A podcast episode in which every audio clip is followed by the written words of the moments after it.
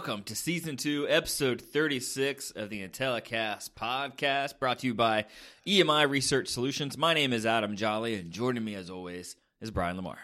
Good morning, Adam. Been a while, I feel like, since we had It has been a while. Yeah. Well, forever we're interviewing all those people for that Georgia conference. Yeah. Not a lot of just gift of gab. Yeah, you know not a lot of gabbing. As always, IntelliCast is brought to you by EMI Research Solutions and part of the IntelliCast Podcast Network. If you'd like to be a guest on IntelliCast, you can email us at intellicast@emi-rs.com. EMI is EMI_research, IntelliCast1 on Twitter, and my own personal Twitter is Adam Jolly. Brian, what's new in social media world with you? Oh, man.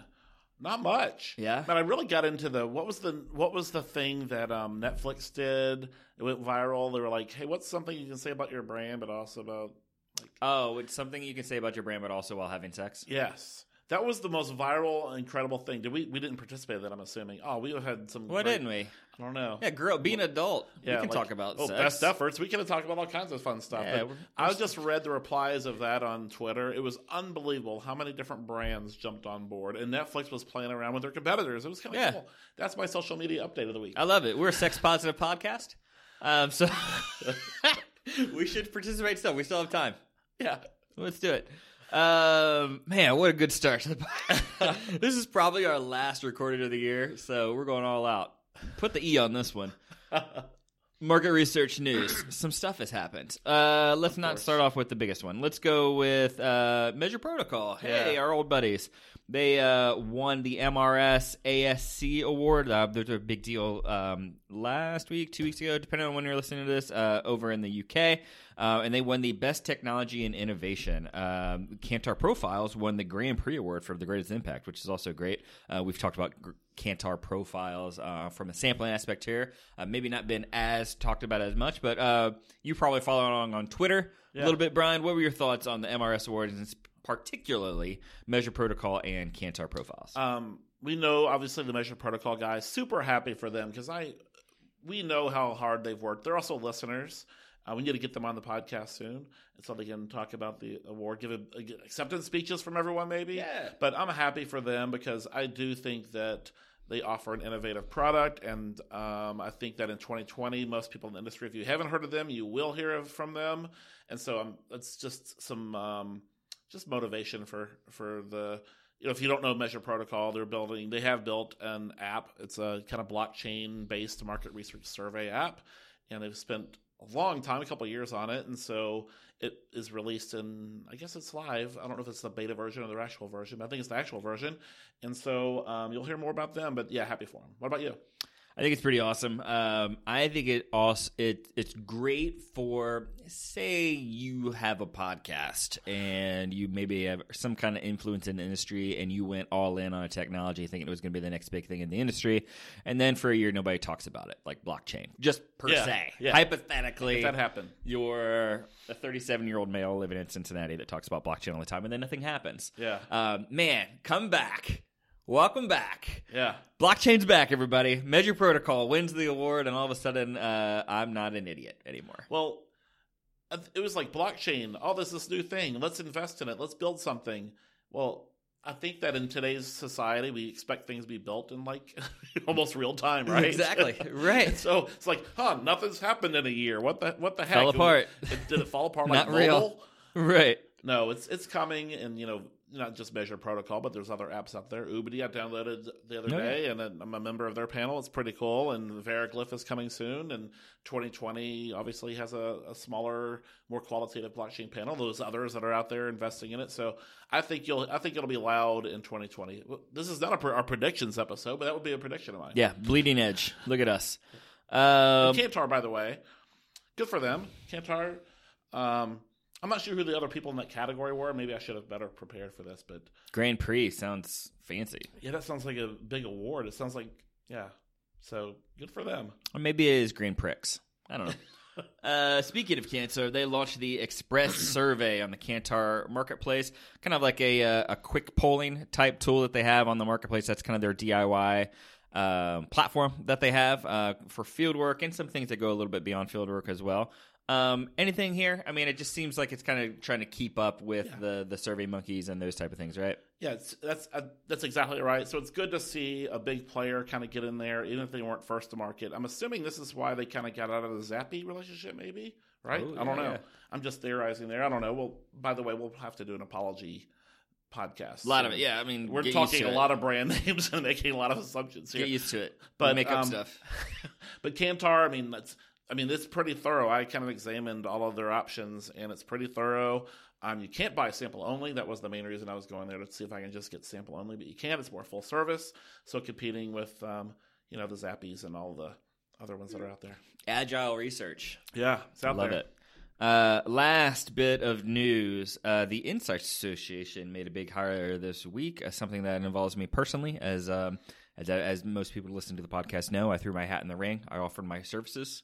To be the new CEO of the Insights Association, they went a different route, and all I can do is be the bigger person and wish the person that they named the CEO well, and that is Melanie Courtright of Dynata. Yeah, big news. Yeah, huge news for especially us and Sample. Huge news for Sample. So first, let's talk about Insights Association. So David Almy stepping down. His last conference was the CRC conference, and now Melanie's stepping in. What type of impact does this have on the Insights Association?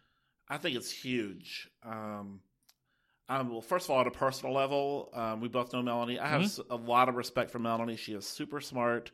I love it that she's outspoken. She's not afraid to, I don't know if the word's controversial, but she's not afraid to, she won't pull any punches. And so I think we need that in this. We have some challenges.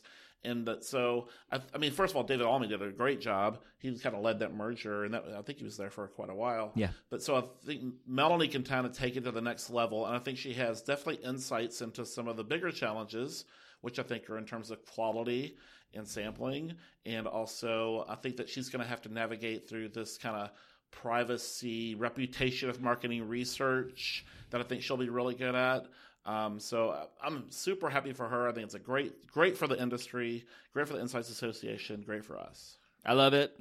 It's huge for the Insights Association. I wonder what the impact is with her joining the Insights Association. Does this give more credence to data and where things are going now? Traditionally, in Insights Association, everyone kind of gets an equal voice. But I think with her relationships that they have on the corporate side, both that she's developed at Dynata by leading things like a lot of being really involved in case, does more corporate entities start to get involved? And does this become more of like what can we do with all the data we have rather than thinking about the traditional primary and secondary market research fields that we have and a lot of the market research firms that are a big part of that? So like that's great. Like she brings a lot of things there. My biggest impact, I think, is I immediately start to think about what happens to Dynata.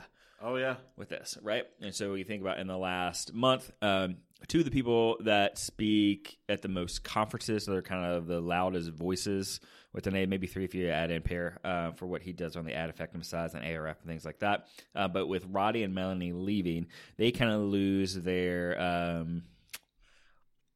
face.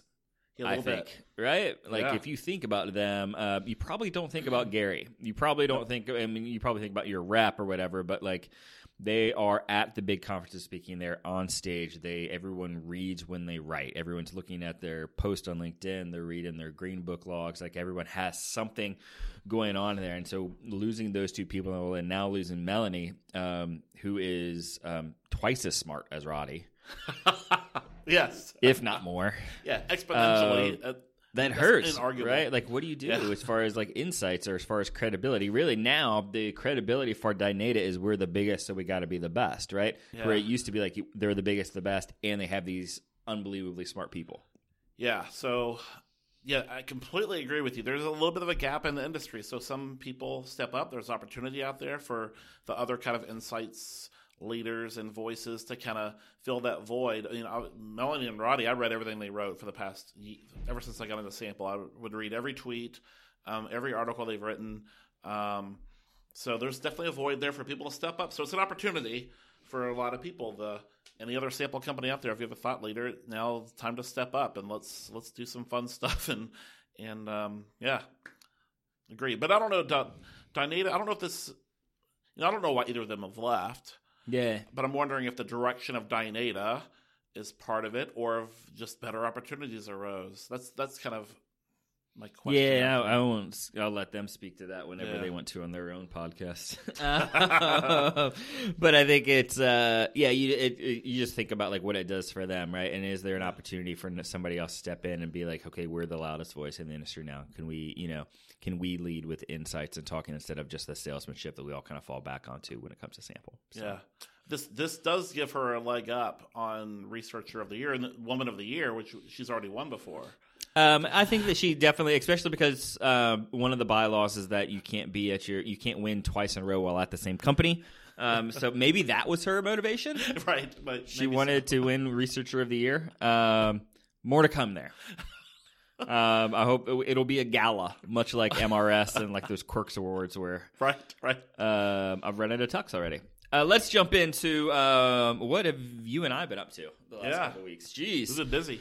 So last week, I was at the DIY conference put on by the folks at TMRE, Connect 365. It was in New York City. I was there with Amy Carley, and it was a first-time conference for us. I think the second one that they've had.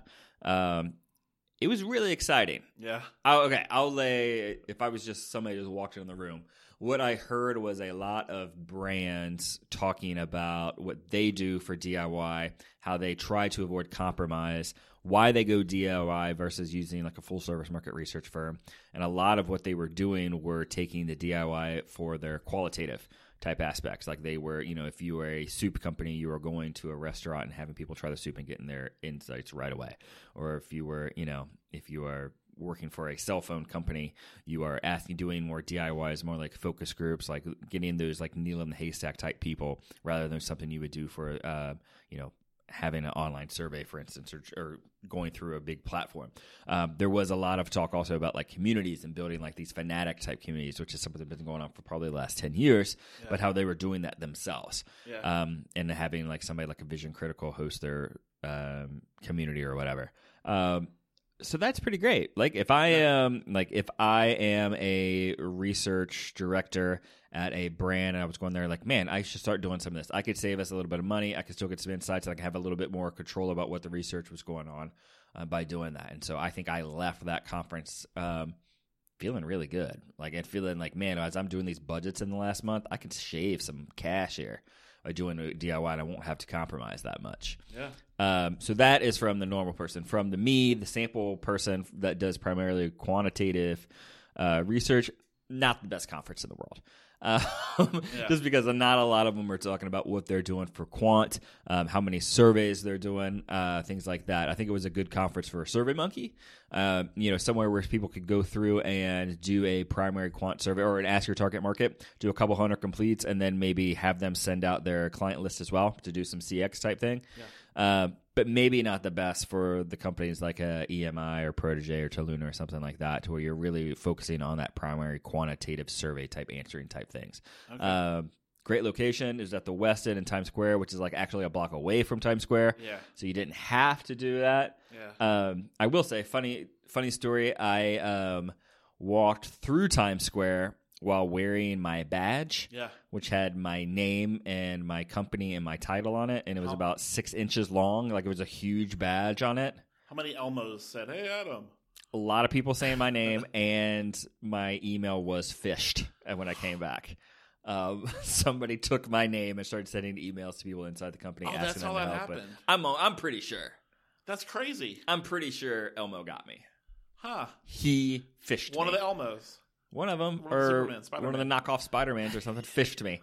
And I remember, like, I thought about it when I got back to I was sitting in the conference. It's like, where the heck is this coming from? Because it was while I was at the conference, all these emails started coming out from me.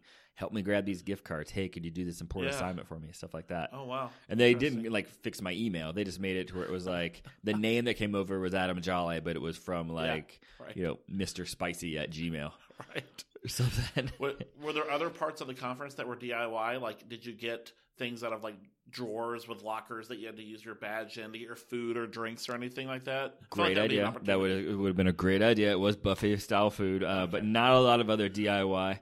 Let's see some of the things that got. Talk about conference. It was a small conference, probably 125 people, 130 people. At one point, I looked around when I was like, "Is it time to go?" And there were 63 people in the room. I was like, "Is it time to go? It's time to get out. And we're not staying for the cocktail hour." Yeah. Cool swag. Oh yeah. Got a nice piece of some Bluetooth like sport headphones from Focus Vision or Decipher, which is cool. A nice like hydro flask from Taluna. Felt great. That's awesome. Some cool swag, not too bad. Yeah. Cool. Yeah. We did debut our new DIY sample platform called Connector. I'll just leave that plug out there. Yeah, Connector. Connector. Go see it. Ask somebody about it. You can't go to the website and get it. Trust me. Not yet. Not yet. Ever. Ask me about it. You can see it. It's great. Connector. TM. Don't steal the name, please. Please don't. The O is a plug. It's cool. It's really cool. All right, that's it for me. That's cool. That sounds like fun though. It was fun. Yeah. What do you got? You got you. Where were you last week? I was in Athens, Georgia. The Future of Insights, which I've never heard of this conference. I know. No one's ever heard of it. Oh my gosh. No one's ever mentioned it in the last 3 months. This. Did we do anything for this? So yeah, it was in Athens, Georgia. I was there for 3 days. Awesome location. I've not been to Athens. I finally figured out since 2001. Wow. So it's been 18 years since I've been there. The campus has completely changed. Yeah, it was on campus in the business college, which, by the way, if you're listening and you're a somewhat recent graduate, you have no idea how good you have it because you have a beautiful – they built a business college for these kids. It's like 5 giant buildings that are all less than 5 years old. And we had a classroom in the middle of the building with no windows, assigned seats, and a computer lab with like 4 computers back in the day. This is where I sound like an old man. So the kids today have – it's just a beautiful modern building is where they go to school. But the conference itself was awesome. Great content. Dr. Ari Zelmanow from Twitter spoke a lot. Oh, yeah.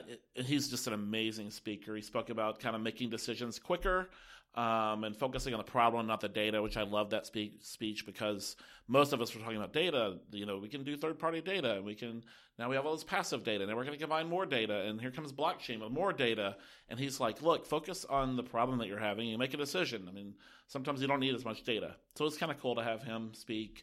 And he was on the podcast. He was entertaining as well.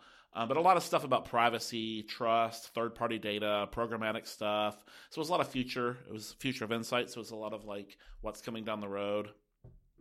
Great client presentations. AB InBev was there, Coke, PayPal, Inspire Brands. So he had some big brands speaking as well, really good content. It was in a classroom, which is I don't think I'd ever – it was like an auditorium. So it held like 200 people. It was a giant auditorium.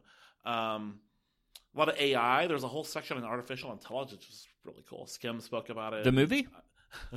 I wish it was about the movie. But yeah, there's a futurist there talking about like the future. Like that's pretty sweet. We're gonna have robots doing stuff for us soon. It was a little out there, but it was pretty cool. And then from like a personal level, the content was great. I would recommend anybody go next year. It's gonna be next year. I think in Atlanta maybe, but it might be back in Athens. It was really cool just to see like old friends I hadn't seen. Some of them I hadn't seen in literally since we graduated. There were 6 people from my class there, which was 25% of our class, which was awesome. Some people I'd known for years just of being part of the program. So old friends, made a lot of new friends with the younger people. It was really cool. It's just like I have a lot of pride for having attended there, which is one of the main things is that there's just so much camaraderie and like a family, and it was like one of the best times I've honestly ever had professionally and like personally seeing old friends and stuff. So it was just awesome to be there and see people and take pictures and see pictures of everybody's families and see how they're doing professionally and personally. And yeah, it was awesome conference. Yeah. Oh, that's awesome, man. What a great week for us to be on the road, right? Yeah. It was awesome. Yeah. Just a little trip before the holidays really get going. And did you see Michael Stipe? No. The coffee shop where I did see Michael Stipe was now a Starbucks, which really upsets me. It was like a mom and pop. Yeah. It was a mom and pop back in the day when I saw Michael Stipe. Did you see Hugh Atchison, the chef? Maybe. I don't know who that is. Yes, you probably did. Let's move on. So as the year has grown by, and starting last year, last May, we had the big shift in data privacy. Yeah. We have things like GDPR come up last May, and this year, some things started happening in the United States. So you have people, states like Vermont starting to get involved, and California starting to get involved with data privacy, and something called the CCPA has been brought up. And Brian, you've really dug into this. And so let's have a little discussion about it. Let's talk about how is like GDPR coming to the United States, and how are things like CCPA going to evolve us into 2020? Yeah, so hopefully, I think if you don't are not aware of CCPA, you will be soon, and someone in your organization is likely working furiously on it, probably legal department and tech, but basically CCPA is the California Consumer Protection Act. It takes effect January 1st, so when you're listening to this, it's real soon. I don't think the fines start till June-ish, right? But it comes into effect January, so everybody's rushing to be compliant. If you're out there, you're probably getting emails about new terms and conditions. You're probably accepting cookies again when you go to websites, and you're like, what's going on? That's why people are becoming compliant and making you agree to additional terms. For us in research, it's really relevant because similar to GDPR, respondents and people have much more ownership and access to their own data. And so that affects us. And I know that Insights Association has recently become very loud in terms of trying to adjust the legislation for our industry, because it's putting us in a tough position as an industry, because California has a law, and like you mentioned, Vermont, and every state's going to end up having one. We need federal legislation for us, because it's just impossible for like companies to navigate all these different laws by state. It's hard enough, GDPR plus the I think it's Papito, the one in Canada, and there's some in South America, et cetera. Everybody has privacy laws now. So, but in sampling, it's important because we need to have processes in place to remove people's information and give them their information if they want it, and remove them. And we need to document processes. So it's a pretty big deal that I hope people are taking seriously, because you will get fined, and we won't be. I don't think we'll be in the first set of fines. They'll go after Google first, right? And Amazon, and get that Google money. People have some trillions of dollars or billions of dollars before they come after us. But it's a big deal, and it's really, I think, it's at the end of the day, it's important for people to have more ownership of their data and to have privacy laws in place, so we don't see things like Cambridge Analytica and things like that, where people take your data and resell it. And that's how blockchain, I think, will help in the future, that people will have more ownership of their data and they can sell it themselves, and they can choose to sell it in some cases or not. Like I mentioned Ubdi earlier. You take a survey on Ubdi app, it tells you who the client is at the end, and then you can choose to send your data to that client or not. So if you take a survey about beverages, and it's a cool survey, and then it's Coca-Cola, and you're like, okay, I trust Coke, I'll send them the data. But then you take another survey, and you don't like the client, you don't have to send them your data. And so that's kind of how our industry is moving in the bigger picture, is towards situations like that, where you have ownership over your data. And this gets super important when you're talking about things like healthcare data, right? Yeah. So I love it. That's the 2 minutes on it. That's pretty great. And where can people learn more about this? Where would you suggest somebody go to? First Google, and there's going to be lots of them. Most Peter of them will be marketing-oriented, but that applies. Right. Everybody also probably has a marketing department that all this applies as well. But also, Insights Association has been really loud. They have written blogs on it, and they have people in D.C. trying to advocate for market research as an industry, and so hopefully people are getting behind that. I love it. You want to do a couple of Mount Rushmores? Oh, my gosh, yes. All right. First Mount Rushmore, Christmas movies. Oh, okay. The season is near. I think stations like Freeform and Hallmark and Lifetime are only showing Christmas movies right now. So I thought we would give our Mount Rushmore of Christmas movies. Okay. What do you think about that? I'm interested to see how unique we are here. All right. Because I feel like there's only 8 good Christmas movies. Yeah, that's for sure. What's your first one? First one's Elf.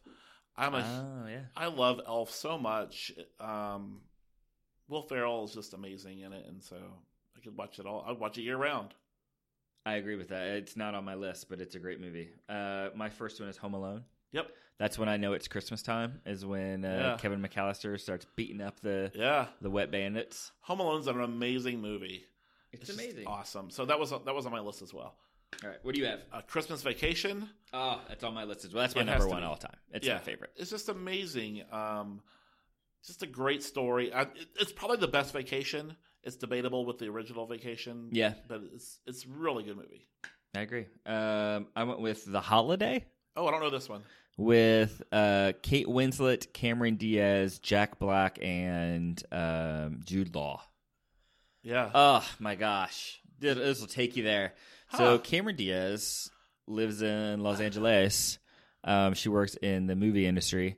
Kate Winslet, she lives in London town. Somewhere, yeah. Or not in London town, but like in the a shire. I'll call it a shire. Okay. And they meet and decide to just switch homes for the holiday. Both are going through some heartache. Both are men, have made them go thousands of miles away, and then they both find love. Huh. Sounds like a good movie. It's a great movie. I would find this on one of the platforms, Netflix-ish. Oh, 100%. Yeah, it's definitely on. Yeah. Okay. My last one, Christmas Story. Oh, I don't like the Christmas Story. Yeah, I think there's been some backlash because it's on 24 hours a day for a month. Yeah. If it were on as much as like Christmas Vacation, where it's on every once in a while, but you're not forced to, like, I think we're forced to watch Christmas Story, right? Yeah, I agree. That's become problematic. They need to redo it. But anyway, it's a great movie, very rewatchable. You can kind of just jump in anytime. Like all these other movies, you just kind of jump in and have a good time. I agree. So my last one had a lot of things I was thinking about. I thought about Love Actually. Yeah. I thought about The Christmas Carol. I thought about Scrooged. Yep. But I went with my number 4 Christmas movie, Gremlins. Gremlins. Yeah. Yeah. Gremlins with Gizmo. He receives Mogwai for Christmas from his father, who seems to be a bad dad. Yeah. Let's put that out there. And he learns the rules. He can't get him wet. He can't feed him after midnight. He doesn't like bright lights, and breaks the rules, and then pays dearly for those rules because he Gizmo, the Mogwai, populates tiny little gremlins that haunt this town and have hilarious escapades in movie theaters and sporting stores. Gremlins. Well, it's interesting you say that because I guess I was aware Gremlins is a Christmas movie, but I don't think of it as a Christmas movie. Phoebe Cates, man. Oh, Phoebe Cates. Come on. I'm an 80s kid, so yeah. Why don't Gremlins really needs to push we're a Christmas movie? Because like maybe the Gremlins come back. Like everybody's buying Gremlins stuff, right? Why aren't they doing it back? Why is like what year did Gremlins come out? 84, 85? 84, 85, yeah. Like you think that's coming next season of Stranger Things. Yeah. Because they haven't really had a Christmas season. And then Gremlins comes out. That's perfect. Not bad. There's some co-promotion, all kinds of things that Gremlins could do to become like the hit of the Christmas season. Also, when I was a child, I was terrified of Gremlins. But that's neither here nor there. 1984. There you go. Good research. What's your last one? The producer didn't do that. In 84 on Rotten Tomatoes, by the way. That's pretty good. That's pretty good. I mean, because it's probably dated. I haven't seen it in a while, but it's probably a little dated. The early 80s movies, especially when, I mean, this was like, you know, like E.T. doesn't look like something we produced today. Do you know the voice of Gizmo was Howie Mandel? Yeah, I knew that. You did? Yeah. I watch America's Got Talent, and he does the voice sometimes. Oh. Yeah. That might turn me off. Anyway, do you have one more voice? One more I do not. I think I had an overlap with you. Oh, great. That'll do it for that Mount Rushmore. Let's jump into another one, and that is Christmas songs. Oh, here we go. Oh, I love Christmas songs. I'll go first. My favorite Christmas song, this is no secret. I don't believe it has to be a Christmas song. I think it's about heartache that just happens to have on Christmas. Yeah. And Christmas is the hardest time to deal with heartache, and that is Hard Candy Christmas by Dolly Parton. Yeah, I don't know if I'd ever heard that song before this office. Now I've heard it approximately 600,000 times. Played a couple times in July. Love it. And you're right. Good. It is not just a Christmas song. And I think that's really what, if it's a great Christmas song, you don't have to play it around Christmas time. It should stand alone. Transcend it. I don't think we just play summer songs in the summer. No, I mean, but I do. I mean, I play a lot of Summertime by DJ Jazzy Jeff and the Fresh Prince. That goes any time of the year, right? True. Like, we don't just listen to Beach Boys music in the summer, or if you listen to Beach Boys at all, you could listen to it year-round. We don't listen to love songs around Valentine's Day. Why can't Christmas music stand alone? I'm with you. There's my rant. I got the rant involved in the... That was good. That was good. All right. I agree with that one. It was on my list as well. My favorite Christmas song, and it relates to our original Mount Rushmore, is That Spirit of Christmas by Ray Charles. Mm-hmm. It's the song that's in the scene from Christmas Vacation when he's in the attic. Yeah. And he's stuck in the attic and all those families left. So he's stuck dressed like his aunt. Yes, it's cold up there, so he's got to put on these random clothes, and he watches home movies, and that song comes on. It's That Spirit of Christmas, and I guess it was 2 years ago in this office, we spent – I don't know how many hours of time to try to find this song. It's hard to find. We couldn't find it on Spotify or any type of music. We had to buy it from somewhere and convert it. It took like a month. But anyway, now we can play it any time of the day. That Spirit of Christmas by Ray Charles is my favorite Christmas song. That's great. My next one is Please Come Home for Christmas. The main thing that I love about Please Come Home for Christmas is the one line, "My baby's gone, I have no friends." And that always gets me. I love that. Please Come Home for Christmas. That's my number 2. Okay. I'm going to go with Little Drummer Boy, my next one. Ooh. Especially, what was the 80s? Was it like David Bowie and Bing Crosby? Bing Crosby? Yeah. He's on her. Yes. They start harmonizing. It was so weird. Yeah. Bum, bum, bum, bum. Right. They were so straight, and it was like a silhouette of the other because Bing was a little man and David was like, and they're looking in different directions. Yeah. Ah, so good. Yeah, Little Drummer Boy, just timeless. And also Angela from The Office's favorite song. True story. Yeah, it's true. My next one is Step Into Christmas by Elton John. Oh, I don't know. I just think it's pretty underrated, mainly because I don't know. Me and my friends have always done this impersonation of Elton John that stems from Horatio Sands' impersonation of Elton John from Saturday Night Live. Yeah. And Step Into Christmas is what we've always kind of gone into with. We're like, that's pretty good. It's not too bad. But that's Step Into Christmas. Speaking of Horatio Sands, that little thing that him and Jimmy Fallon and all those guys when they're on the piano and they do the dance. Yeah. Yeah, it's pretty good. I'm going to add that to my list. That's a good one. That's now my favorite Christmas song, whatever they're playing and goofing on. Tracy Morgan. Yeah, Tracy Morgan. And Chris Kattan? Yeah, I think it's Jimmy Fallon just does nothing. He just stands there. Yeah, he plays like one note on the piano. It's pretty good. Yeah, that's my next one. I just made it up. My last one, also maybe not a Christmas song. I don't think a lot of people, but Christmas is mentioned in the song. I think it works best during the Christmas holiday season, but that's The River by Joni Mitchell. Okay. Good song. Sad-ass song. Ooh, sings a little bit. But that was on there, and that barely beat out Christmas in Hollis by Run DMC. It's another one of my favorites. Yeah, that's not really... This Christmas by Stevie Wonder, and both Christmas songs by Otis Redding. He's my favorite artist, so he has 2 Christmas songs. They're great. Oh, White Christmas is a great one. I bet there's a lot of obscure Christmas songs like that Otis Redding that people don't traditionally listen to. That are just amazing. That's what I need to listen to. My last one is not really one song.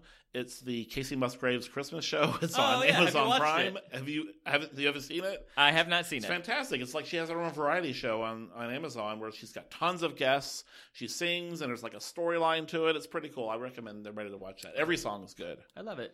That'll do it for our Mount Rushmore. You want to do the worst Christmas songs? Oh, it's like all the rest.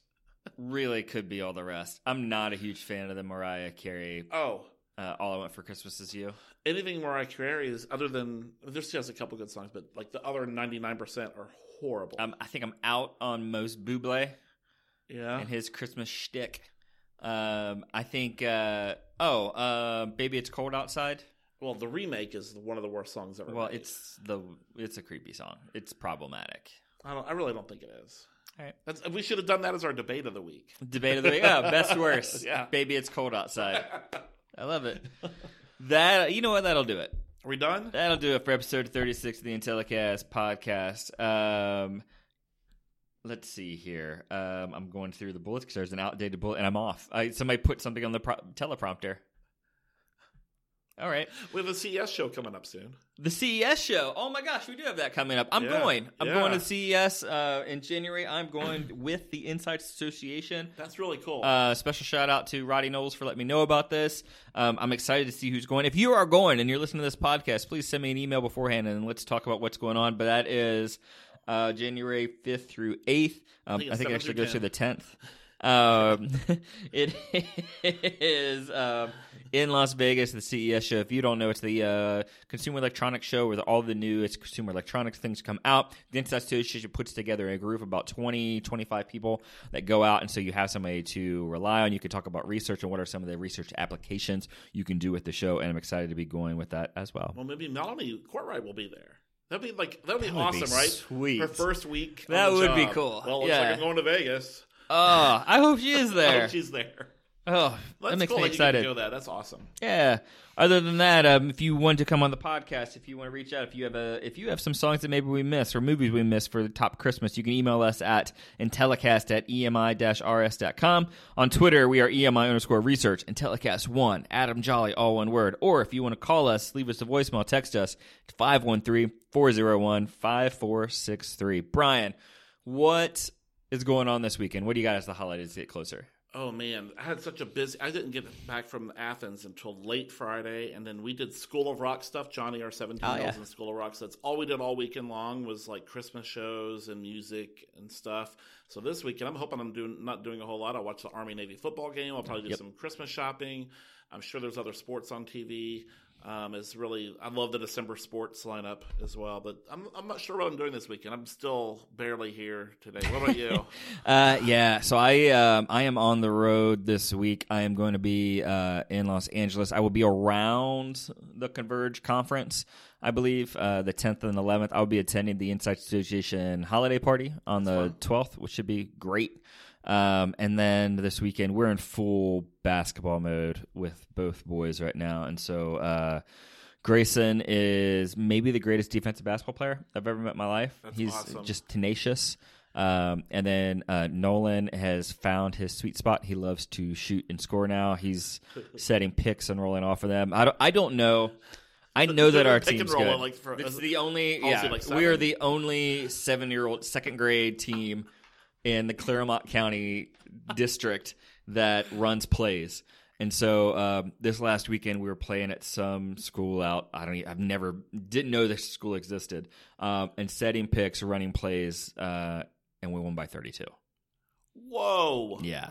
Setting picks at 7 and winning by 30. Getting to 32 is probably hard. It's pretty rough, yeah. But we won 42-10. Nolan was amazing. He finds seams, passing lanes. It's ridiculous. Who would you compare him to? How good this team is. He moves really well off the ball. Yeah, I'll say that. I definitely think he will be maybe a 3-and-D type guy. I could see him a Tony Allen or a Bruce Bowen type player. Yeah, Bruce Bowen, that's good. I think that's a sweet spot. He loves defense. Danny Green. He understands that the game is played on two sides of the court. It's just not all about offense all the time. But then when he gets a shot, he's has no desire to dribble to get closer. Not at all. No desire. Just jack it up. Well, and let the hand stay up there too. He's not afraid of that. There probably are children being taught that will be in high school and college soon that have never been inside the three-point line.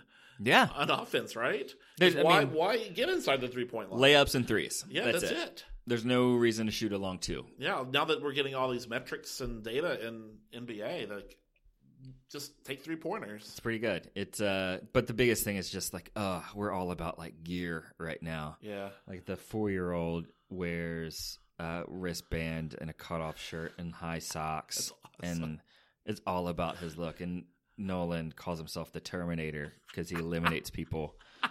It's the worst. That's awesome. I don't know where these kids get this confidence. That's cool, though. That's awesome. That'll do it for episode 36 of the IntelliCast podcast. Coming up, we'll have expect some more podcasts from us. Probably our best of series is going to be coming up where we replay some of the interviews throughout the year. We might be recording another new one with some of our predictions for the next year. But if not, maybe just spend the rest of the year listening to some of the old stuff. There's some gems out there. Yeah, and we've got SampleCon coming. When's that? February 3rd through 5th, Atlanta? Yeah, it's the Monday after the Super Bowl in Atlanta, Georgia. Please come. If you have any questions about it, feel free to reach out to us. Feel free to reach out to SampleCon on Twitter or LinkedIn. Answer any questions you have, not just for Sample. It really, Sample involves all of us, and we're hoping to get a bigger crowd, especially in Atlanta where, an easy-to-get-to place and an awesome facility. And some cool stuff going on at this SampleCon. I think I looked at a little bit of the content the other day, and it's a lot different than I think that what we're typical used to with sample companies. Awesome. When I spoke at Future of Insights, there were very, very, very few sample people there. And so I thought I'd throw in a joke about, hey, sample's really important. You know, we have our own conference. It's called SampleCon, and it's next month, right down the road. And people afterwards were like, there's really a conference called SampleCon? Like, absolutely. So hopefully we get, you know, a little awareness from, like, people that don't, like, eat, sleep, and think about sample 99% of the day like we do. Like, yeah. Because it does, like you said, it involves everybody. So everybody should try to go. I agree. Thanks so much for joining us, and we'll see you guys next week.